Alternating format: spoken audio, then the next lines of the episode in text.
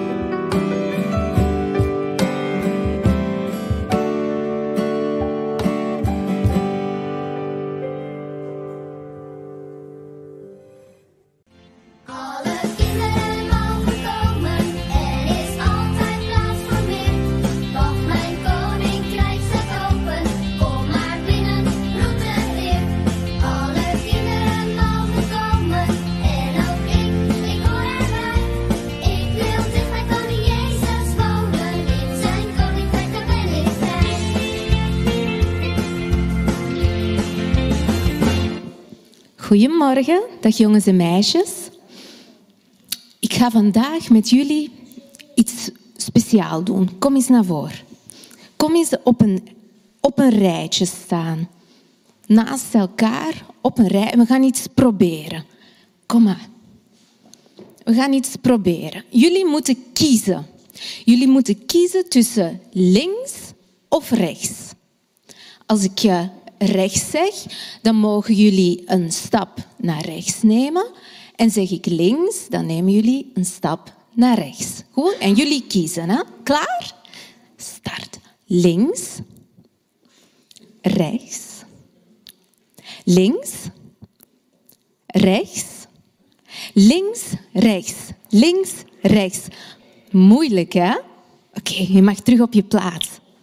Wel, het volk van God die moesten op een bepaald moment, wilden die twee richtingen uitgaan. Twee richtingen uitgaan, dat is moeilijk. Hè? We hebben dat net gezien, dat dat niet makkelijk is als je moet kiezen en je wilt twee richtingen tegelijk uitgaan. Wel, het volk van God wilde toen twee richtingen uit. Ze wilden langs de ene kant, wouden ze kiezen voor de god Baal en wouden ze die aanbidden. En de andere kant wouden ze de echte God van Israël aanbidden. En de profeet Elia, die wist daar iets op, want de Heere God had hem iets gezegd. Gaan we eens luisteren naar het verhaal van Elia? Kijk, koning Agab, die was toen koning, die was heel boos op Elia. Want Elia had gezegd dat het bijna drie jaar niet meer zou regenen. En nu groeit er ondertussen niets meer uit de droge grond. En de mensen die hebben honger en de dieren hebben honger.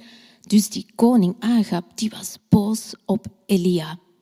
En op een dag zegt God tegen Elia, luister Elia, ga naar koning Agab en ga maar vertellen dat het opnieuw gaat regenen. Als koning Agab hoort dat Elia terug op komst is, dat hij naar hem wil komen, dan gaat koning Agab zelf al Elia tegemoet. En hij zegt, het is jouw schuld, Elia, dat het niet meer regent. En hij is heel boos, hij roept heel erg naar Elia. Nee hoor, zegt Elia, dat komt door uzelf, majesteit, en door uw familie. Want jullie bidden tot andere goden en niet naar de echte God, naar de God van Israël. En dat vindt de Heere God heel erg jammer. Weet je, u moet het volk naar de berg Karmel laten komen. Alle 450 profeten van die verkeerde God Baal, die moeten daar naartoe komen. En zo gebeurt het. Die berg Karmel, die is heel druk bezet. En er staan heel veel mensen op die berg. Aan de ene kant die 450 profeten van die andere God. Hè? En aan de andere kant Elia. En Elia gaat rechtop staan en hij praat met luide stem en zegt, luister allemaal heel goed. Wie willen jullie kiezen? Kiezen jullie Baal of kiezen jullie de God van Israël? Maar niemand zegt iets. Het is muisstil. Niemand antwoordt. Ik ben de profeet van de echte God van Israël, zegt Elia. En ik sta hier helemaal alleen. Maar daar, aan de andere kant, daar staan 450 profeten van de God Baal. Wel, ik heb een idee. Dit gaan we doen. Ik breng een offer voor de God van Israël, de God en jullie een offer voor Baal. En de God die het offer vanuit de hemel kan aansteken, het vuur kan aansteken, dat is de echte God. En niemand, geen mens mag het vuur zelf aansteken. Mhm, Oké, die profeten van Baal, die 450, die beginnen eerst. En ze maken een offer en ze roepen en ze, ze roepen tot Baal en ze zeggen, O Baal, geef antwoord. Laat het hout branden, stuur vuur. vuur uit de hemel. En ze dansen en ze beginnen te zingen rond het offer heen. Maar gebeurt er iets? Het is stil, het is heel stil. Elia zegt, ha, misschien moeten jullie een beetje luider roepen. Of, of misschien slaapt jullie God wel. Ofwel is die op reis. Nu beginnen die profeten, die 450, beginnen nog harder te roepen. En gebeurt er iets? Nog steeds niets. Het is ondertussen al middag en Elia maakt een altaar van twaalf stenen. Eén steen voor elke stam van Israël. En op het altaar legt hij hout en dan het offer.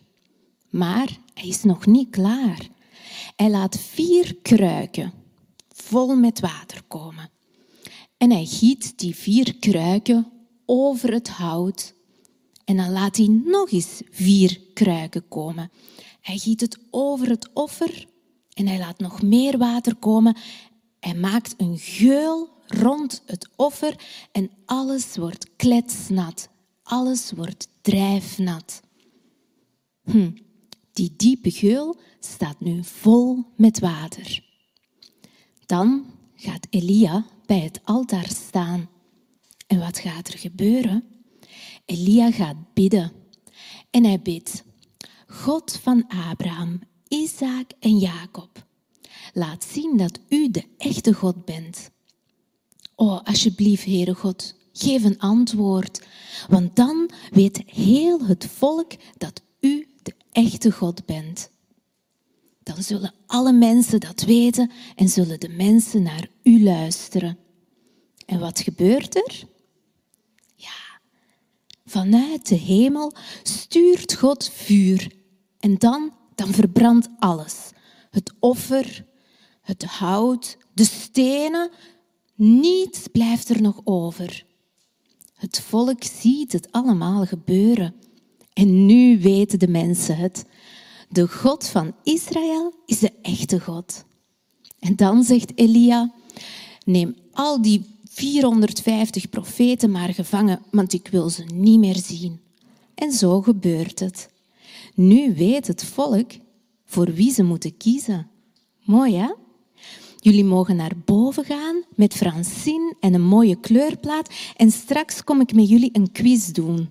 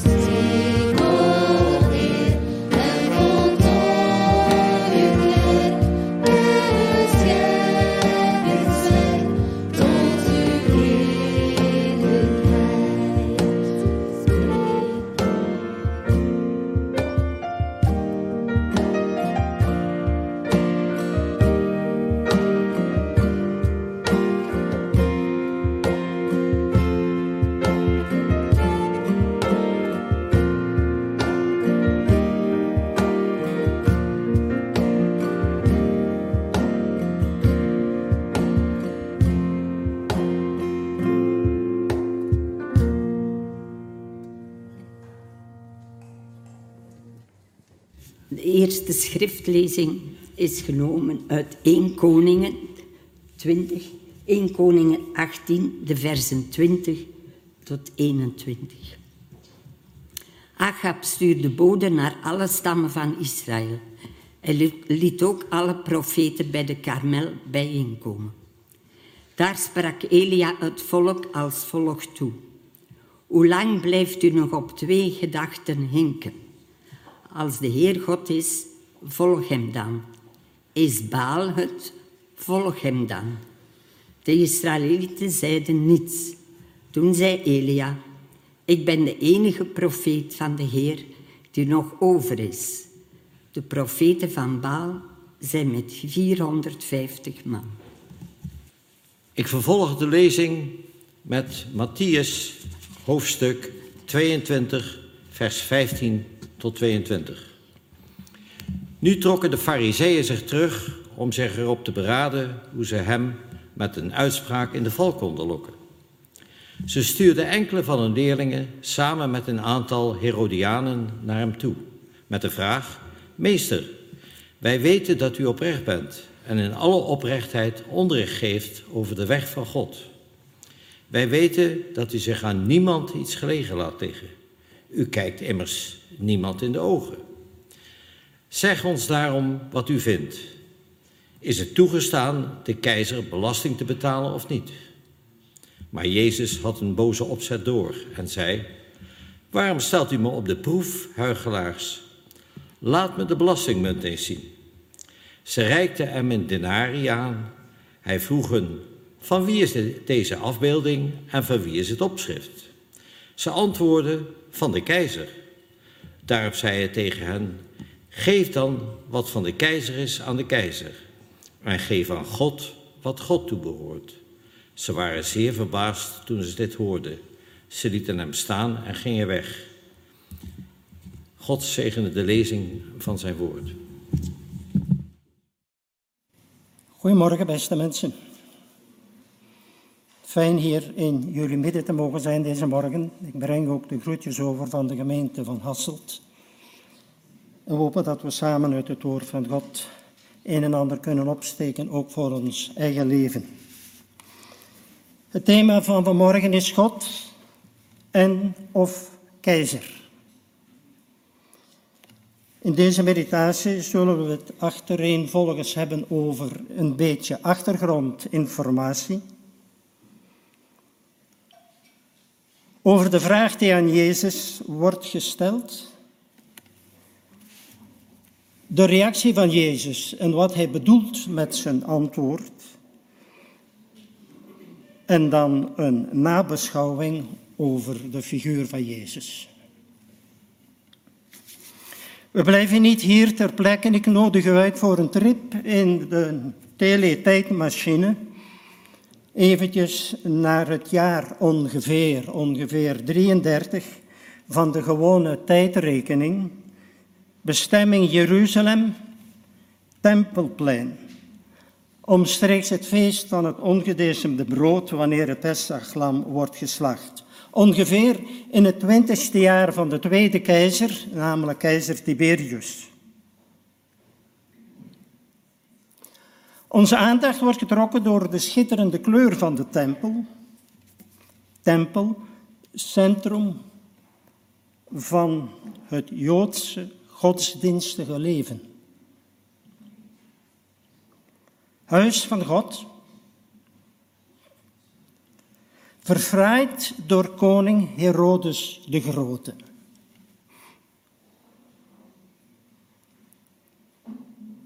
Er is nog een blikvanger. Tegen dat tempelgebouw aan staat een ander gebouw, de burcht Antonia. In de vorm waarin hij er op dat ogenblik staat, is hij het werk van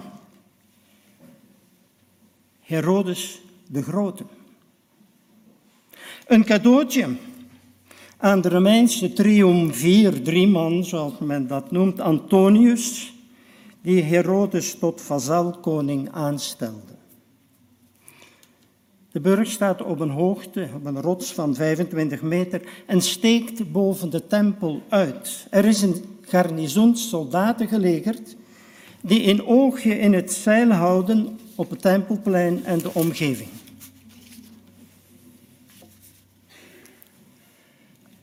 Gebouwen optrekken kost geld. Van waar moet dat geld komen? Wie zijn de arbeiders? De Romeinse troepen die er gelegerd zijn, moeten onderhouden worden.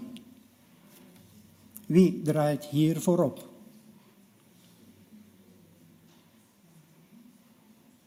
Twee gebouwen.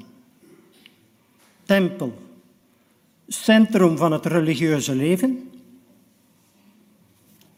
Antoniaburg, symbool van Romeinse overheersing, verpersoonlijkt door de Romeinse keizer. Dit is het decor. Een decor dat bevolkt wordt door acteurs.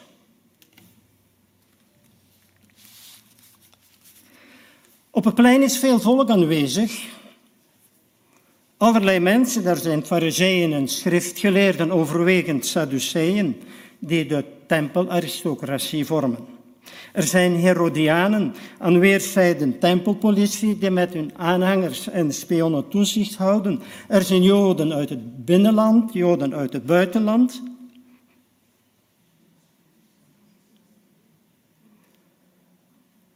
Er is ook een zeker Jezus van Nazareth.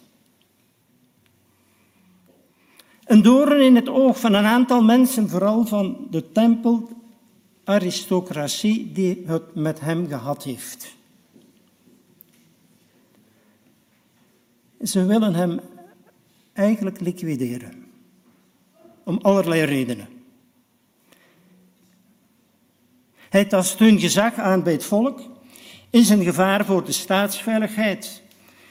Want een deel van de bevolking wil hem tot koning maken, wat voor de Romeinse overheid een brug te ver is. En over de tempel en het tempelgebeuren lijkt hij zich niet altijd heel positief uit te laten. Als leerlingen hem wijzen op de pracht en de praal van dat machtige gebouw, zegt Jezus droogweg dat er geen steen dan overblijft. In verband met offers zegt hij in navolging van de profeten, barmhartigheid wil ik, geen offeranden. De bijdrage van de weduwe aan de tempel, twee muntjes, lijkt hij hoger in te schatten dan het vele geld dat door rijken in offerschalen wordt gegooid. En met dat wisselgeld allemaal bij de tempel. Hij vindt dat een roverspraktijk. Van het gebedshuis van mijn vader hebben jullie een rovershol gemaakt. Hij heeft er lelijk huis gehouden, we weten het. En dan het onderricht dat hij heeft aan het adres van de hoge priester, oudsten en fariseeën, is niet van aard om die mensen gunstig te stemmen. Eerder tegendeel. Ze willen hem uit de weg ruimen, ook om het volk te sparen. Want als het tot rellen en opstand komt, dan vallen er weer tientallen of honderden slachtoffers. En dat zou niet de eerste keer zijn.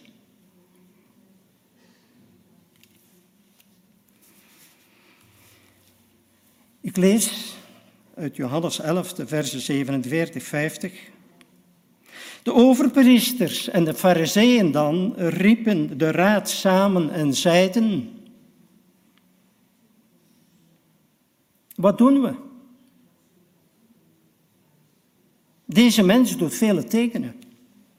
Als we hem zo laten geworden, zullen allen in hem geloven en de Romeinen zullen komen en ons, zowel onze plaats als ons volk ontnemen.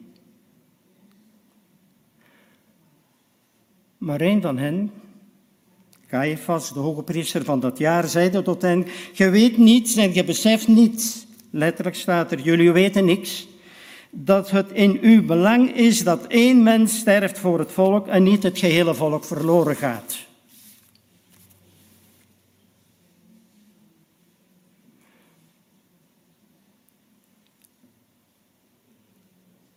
Maar die Jezus heeft veel aanhangers en volgelingen. Het komt er voor hen dus op aan hem in discrediet te brengen bij tenminste een deel van het volk. In het hoofd van die tempelaristocratie spookt één vraag. Is het geoorloofd deze man nog langer zijn gang te laten gaan?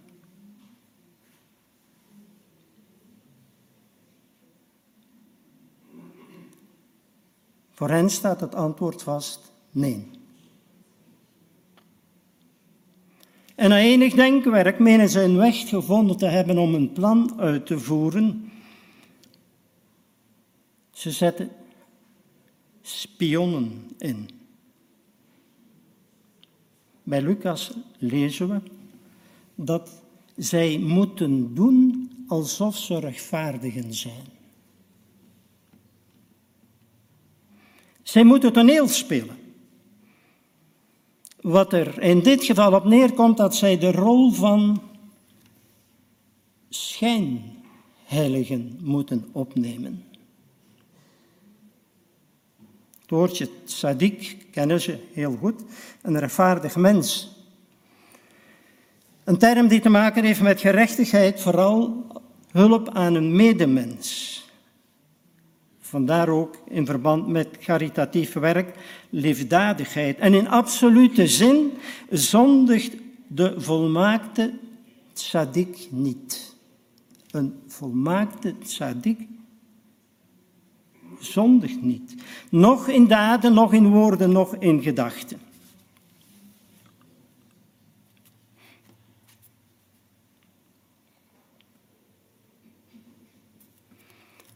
Het plan wordt uitgevoerd. Toen gingen de fariseeën heen. Ze beraadslaagden hoe ze hem in een strikvraag konden vangen. En ze zonden tot hem hun leerlingen met de Herodianen, die zeiden: Meester, we weten dat gij waarachtig zijt. En de weg Gods in waarheid leert en dat gij u aan niemand stoort, want gij ziet de mensen niet naar de ogen.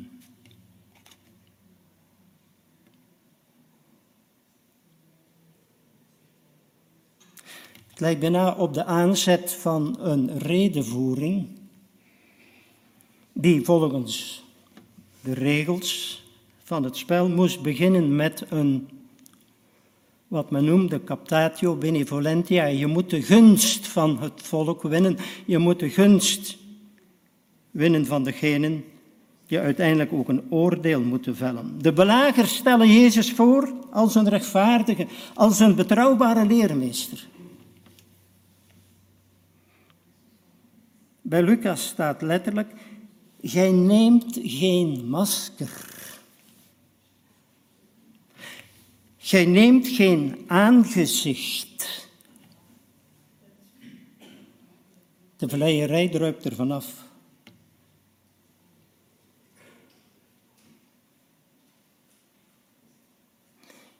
In het toneel in die tijd zetten de acteurs een masker op het gezicht, meestal met een groot mondstuk dat moest fungeren als een soort van micro om de klank te versterken. En aan dat masker konden de toeschouwers zien welke rol de acteur speelde. Een koning, een slaaf, een boer, enzovoort. In het Latijn is dat woordje persona, waarvan ons woordje persoon is afgeleid.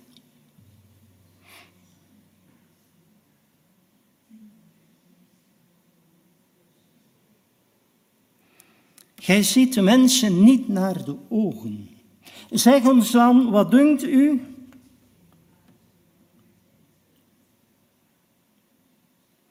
Is het geoorloofd de keizerbelasting te betalen of niet? In sommige vertalingen staat het woordje census, de naam, Latijnse naam voor de belastingen. Let op het woord en op de woordkeuze. Is het geoorloofd?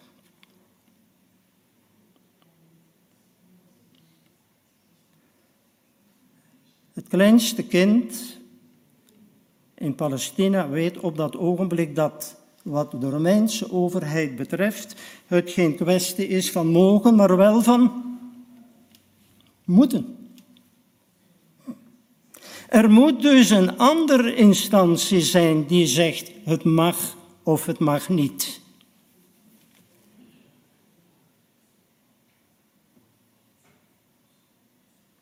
Ze moeten niet aan Pilatus gaan vragen, Pilatus, excuseer, maar mogen wij belastingen betalen alsjeblieft? Welke instantie zal bepalen of het mag of niet? Is dat God? Is dat Torah? Is dat het eigen geweten?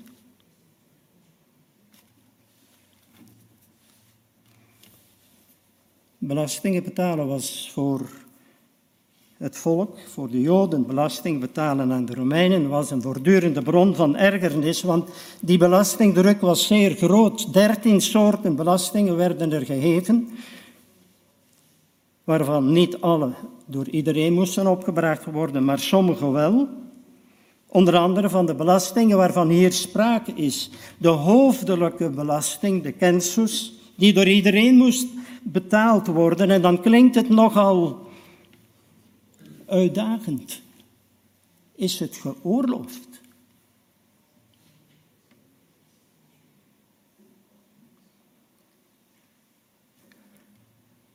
Pilatus liet in Judea, dat als provincie belasting betaalde rechtstreeks aan de keizer, munten slaan met de afbeelding van de toenmalige keizer op.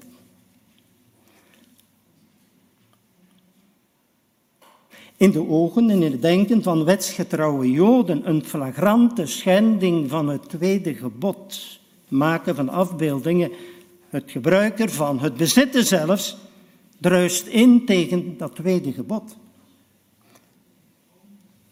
Wat gaat Jezus doen? Ja? Nee.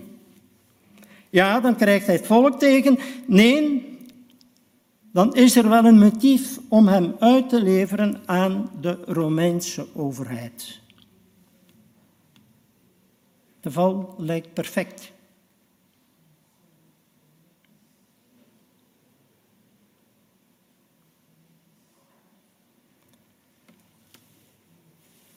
De tegenstanders hebben er echter geen rekening mee gehouden dat Jezus het misschien op een andere boeg zou gooien en dat het voor hem geen kwestie was van ja of nee.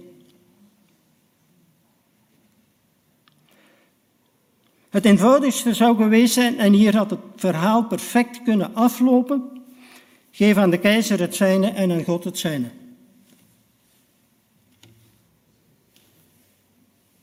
Zaak gesloten. Jullie mogen beschikken.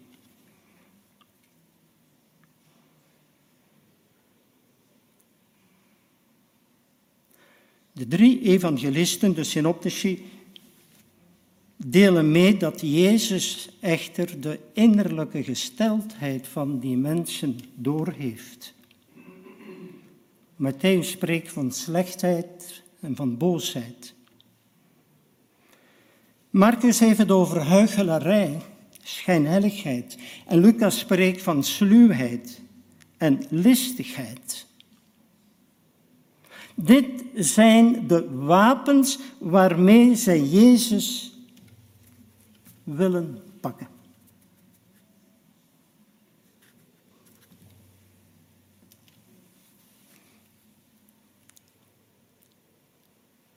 Jezus sluit het verhaal niet af. Hij reageert. Hoe en waarom?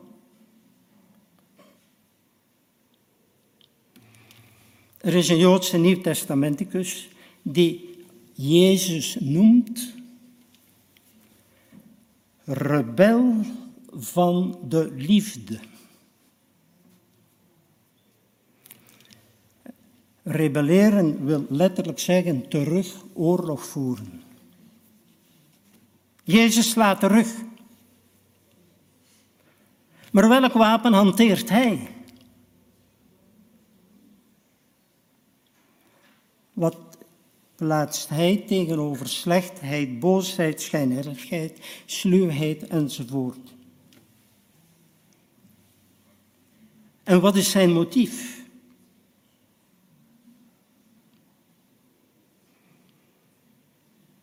Is het wraak? Hij weet dat in zijn Bijbel staat, de wraak komt alleen wie toe? God. Is het zelfverdediging? Wil hij zijn hachje redden? Op weg van Galilea naar Jeruzalem heeft Jezus drie keer tegen zijn discipelen gezegd: Mensen, we gaan naar Jeruzalem niet om feest te vieren, gelijk dat gewoonlijk het geval is, want ik ga daar lijden. En ze gaan me ombrengen. Hij spreekt dan ook nog wel over opstaan op de derde dag. Is het motief dat Jezus hanteert oog om oog, tand om tand? In de bergreden zegt hij zelf dat je dat niet doet.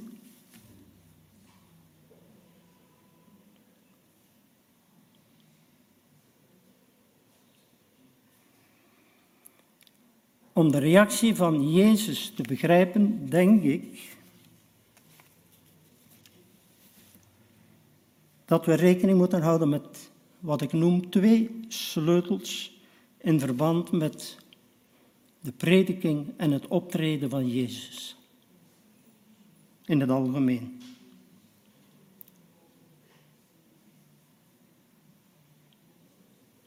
Hoe ziet Jezus zijn eigen missie?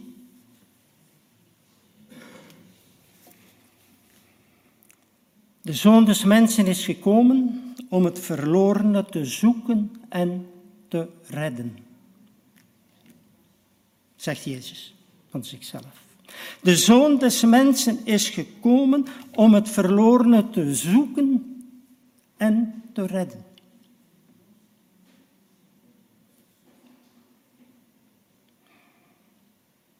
En als hij gevonden heeft, dan leert hij aan die mensen Zoek eerst Gods koninkrijk en zijn gerechtigheid. Zijn eigen missie ziet hij als het verlorene zoeken en redden. En wat hij wil doorgeven is het koninkrijk en gerechtigheid. In die context kan ik voor het handelen van Jezus, voor het tafereeltje dat we nu meteen gaan krijgen, slechts één motief zien.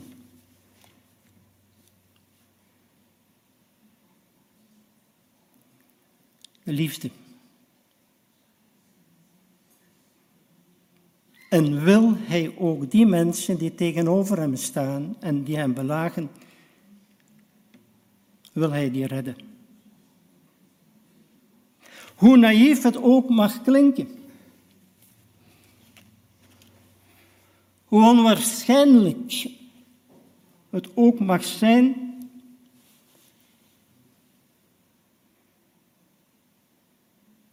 Jezus ziet die mensen ook potentiële schapen van het koninkrijk. Ook hen wil hij winnen voor zijn project, voor zijn programma. Zij zullen daarvoor een keuze moeten maken.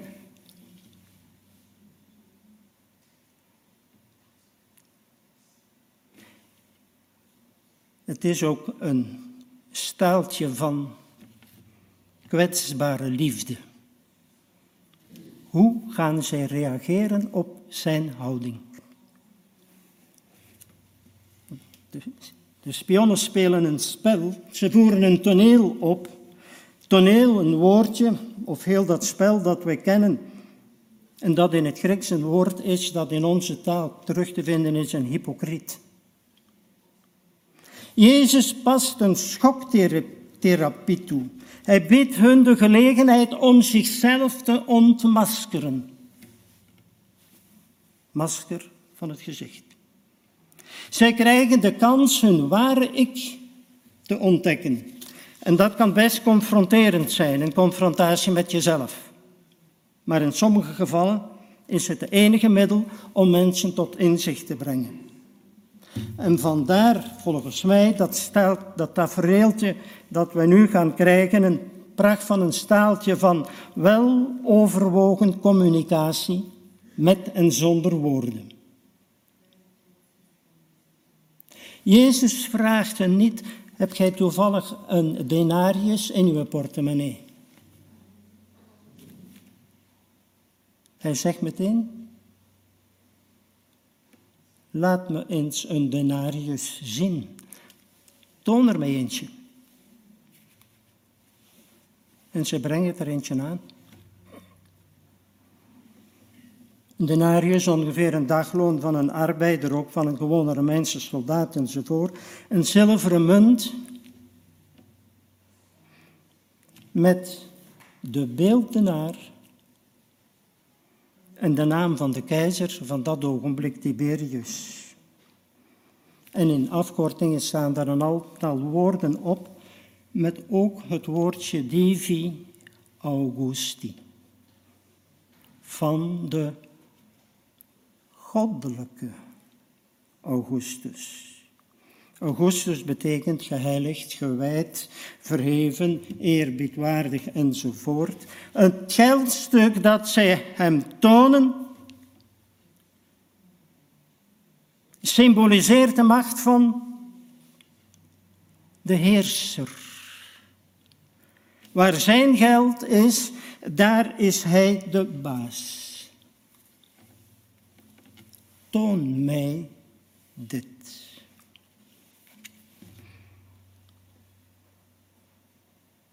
Jezus gebruikt meteen het woord beeld in, in het Griekse woordje dat we kennen, icoon.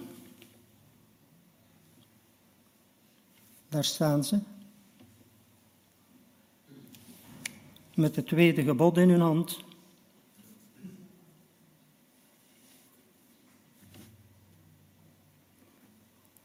Er is meer dan dat dat beeld naar de keizer verwijst. Jezus gebruikt ook een woord, of in de tekst wordt een woord gebruikt, dat helemaal vooraan in het scheppingsbericht staat.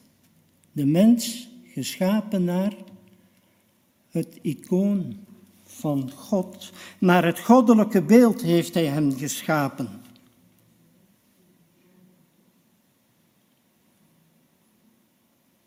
Voor wie is dit? En wat staat erop?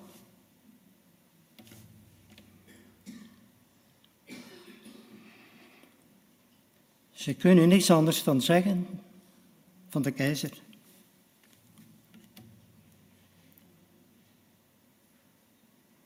Er is veel volk op het tempelplein. Er zal ook heel wat volk rondom Jezus staan. Mensen die dit tafereel meemaken.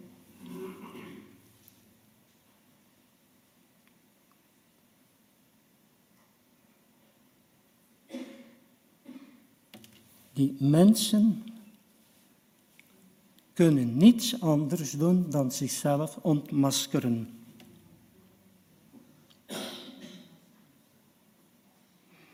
De munten van de keizer nemen zij probleemloos mee.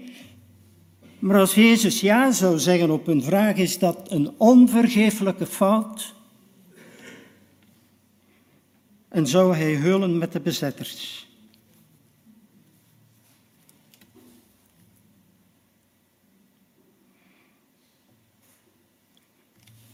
Een beetje later, nog niet zo heel laat, eh, een dag daarna, een paar dagen daarna, zullen er mensen zijn die Jezus ervan beschuldigen dat hij geen, of dat hij het volk opzet, of dat hij mensen aanzet om geen belastingen te betalen aan de keizer. En wanneer Jezus voor Pilatus staat en een aantal mensen in, bij het Praetorium zijn, zullen zij roepen. Als je deze loslaat, zijt je geen vriend van de keizer. En ieder die zich koning maakt, verzet zich tegen de keizer. En ze roepen, weg met hem, weg met hem. En Pilatus, die nog ergens een poging doet om de zaak in zijn richting laten uit te gaan, moet ik uw koning kruisigen? En het antwoord van de overpriesters is, we hebben geen koning. Alleen de keizer.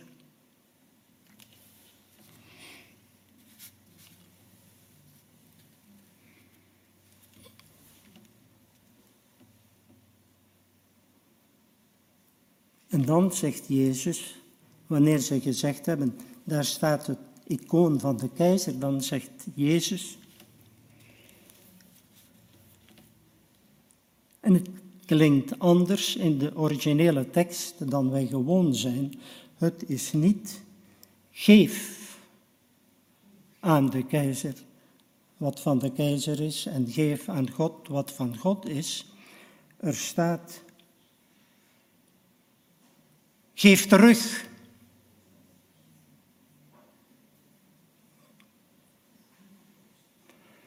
Door de eeuwen heen is het antwoord van Jezus gezien als een pracht van een antwoord, scheiding van kerk en staat, ieder het zijne.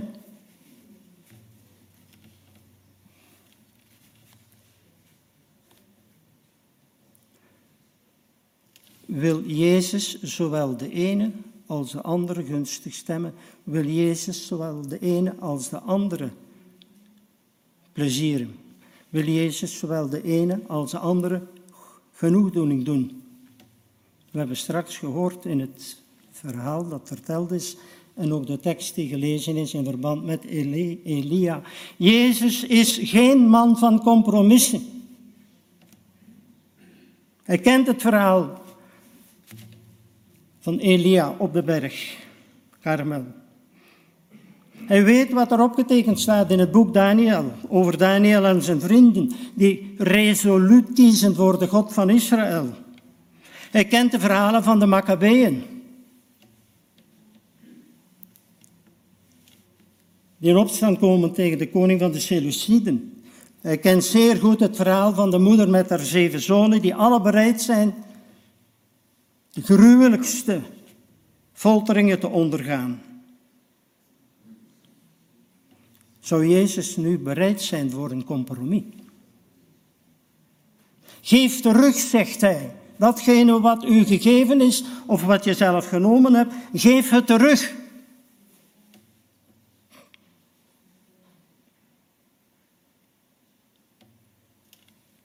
Wat is van God?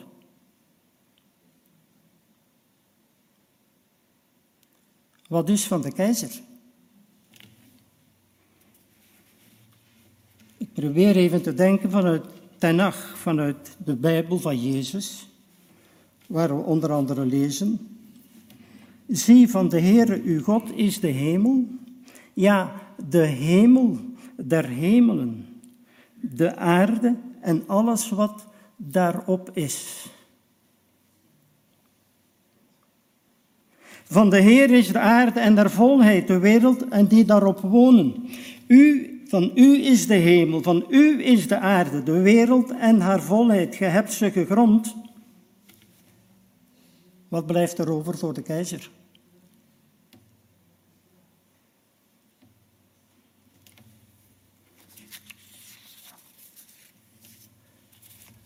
Wie heerst er over? hemel en aarde. De Bijbel is daar ook duidelijk over.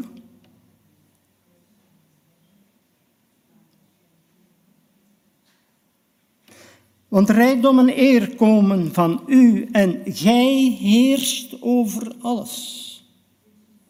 In uw hand is sterkte en kracht en gij hebt het in uw macht een ieder groot en sterk te maken.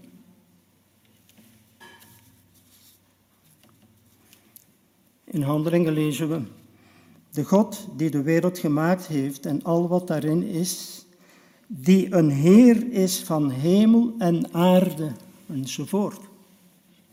En als het aankomt op gehoorzaamheid, zeggen Petrus en de apostelen, men moet God meer gehoorzamen dan de mensen.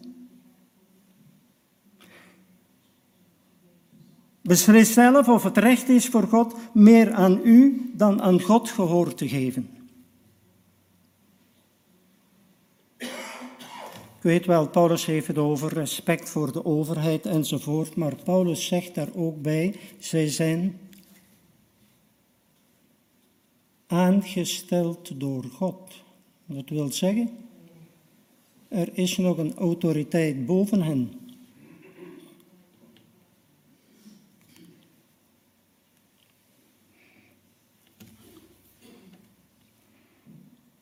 Wat blijft er over voor die mensen die aan Jezus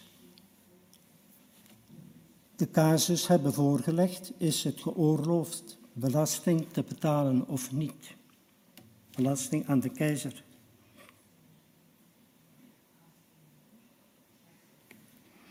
Ze waren niet in staat, zegt Lucas, hem te betrappen op een uitspraak. En Lucas voegt er aan toe in aanwezigheid van het volk.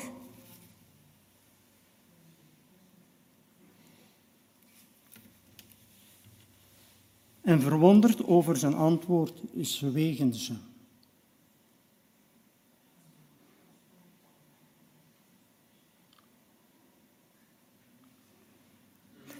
Is het ons opgevallen dat de spionnen bij de vraag die ze stellen aan Jezus niet over God praten, is het geoorloofd belasting te betalen aan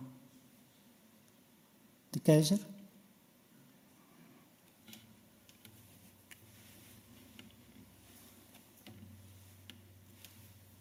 Jezus reageert met te zeggen, geef dan aan de keizer terug wat van hem is en aan God wat van hem is. Uitdrukkelijk noemt hij God.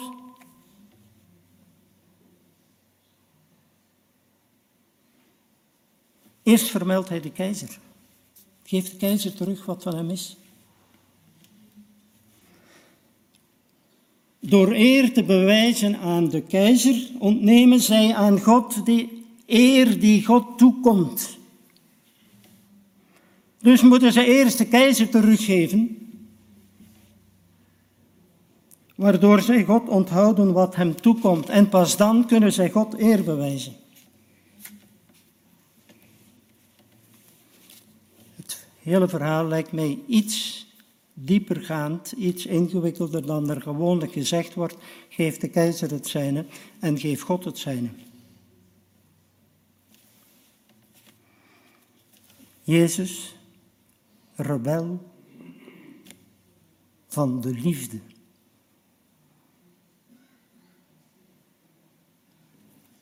Ik heb gezegd dat Jezus het verhaal liet verder gaan uit liefde.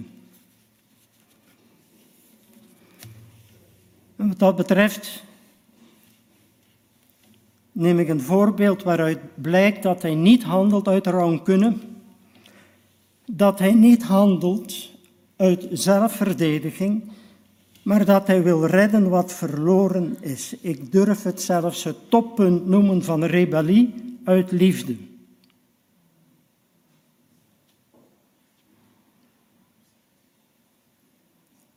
Een beetje later zullen er vanaf het kruis op Golgotha deze woorden klinken, of op een of andere manier gezegd. Vader, vergeef het hen en heeft een motief. Ze weten niet wat ze doen.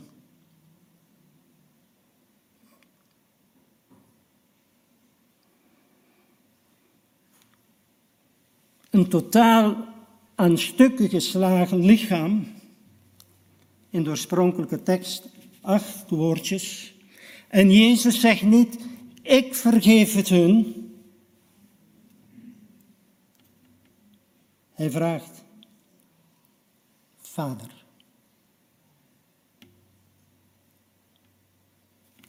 Hij verzoekt hun te vergeven. Zoals hij ook aan zijn discipelen heeft geleerd, vergeef ons, zoals ook wij. Wie zijn dat, die, hun? Sanne erin. Met aanhang, tempelpolitie. Is het Judas? Is het Herodes? Is het Pilatus? Is het de meute die roept, kruisig hem, kruisig hem? Zijn het Romeinse soldaten, mensen die met hem spotten wanneer ze voorbij komen? Jezus geeft als motief. Ze zijn onwetend. Onwetendheid.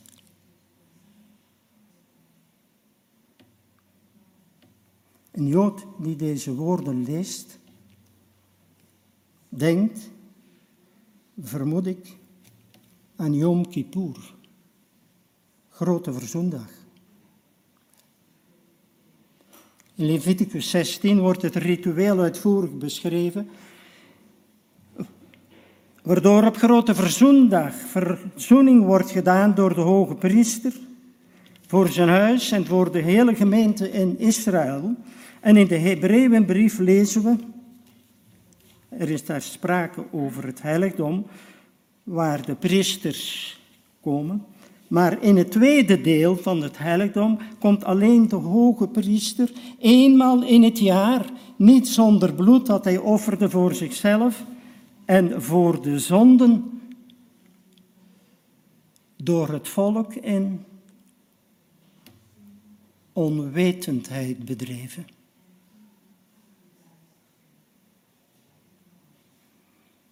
Van deze zonde wordt er geen schuldbeleidenis gedaan, want men kent ze niet.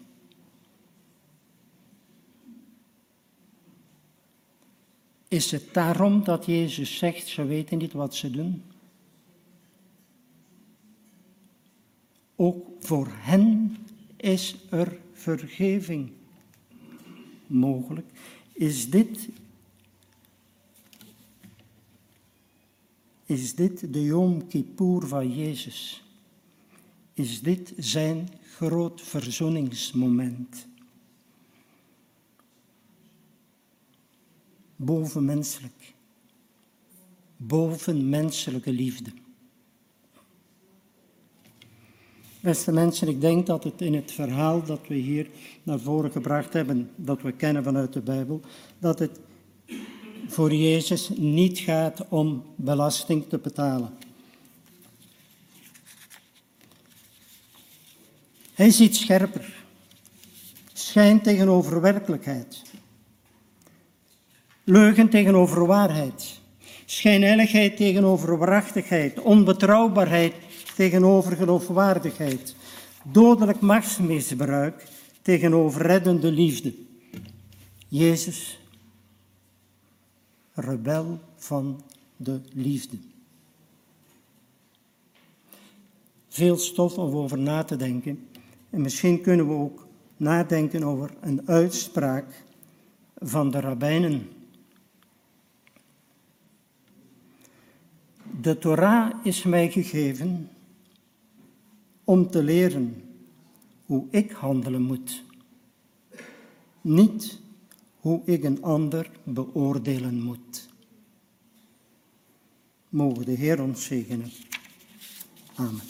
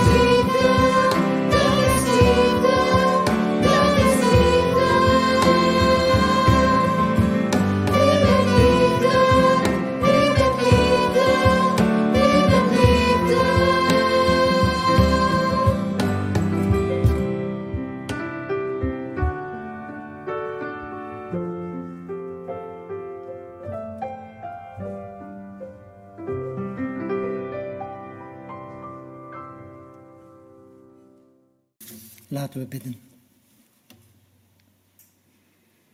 Heer onze God, wij danken u voor de ruimte en de tijd, de gelegenheid en mogelijkheid die we hebben om ons samen te verdiepen in uw woord. We danken u voor die grote gave die gij aan de mensheid hebt gegeven. In uw levende Torah, Jezus, die ons is voorgegaan. Om ons te leren hoe wij een ware icoon van u kunnen zijn. Help ons elke dag weer opnieuw u te ontdekken in mensen die wij ontmoeten op onze wegen. Vooral zij die uit de boot vallen. Help ons zout en licht te zijn, zoals Jezus in zijn beeld uitdrukt. Wij bidden u, Heer, dat vanuit deze gemeente uw licht krachtig kan stralen op de omgeving en dat vele mensen uw genade en barmhartigheid mogen ervaren. En dank u omdat we u nog kunnen danken. Amen.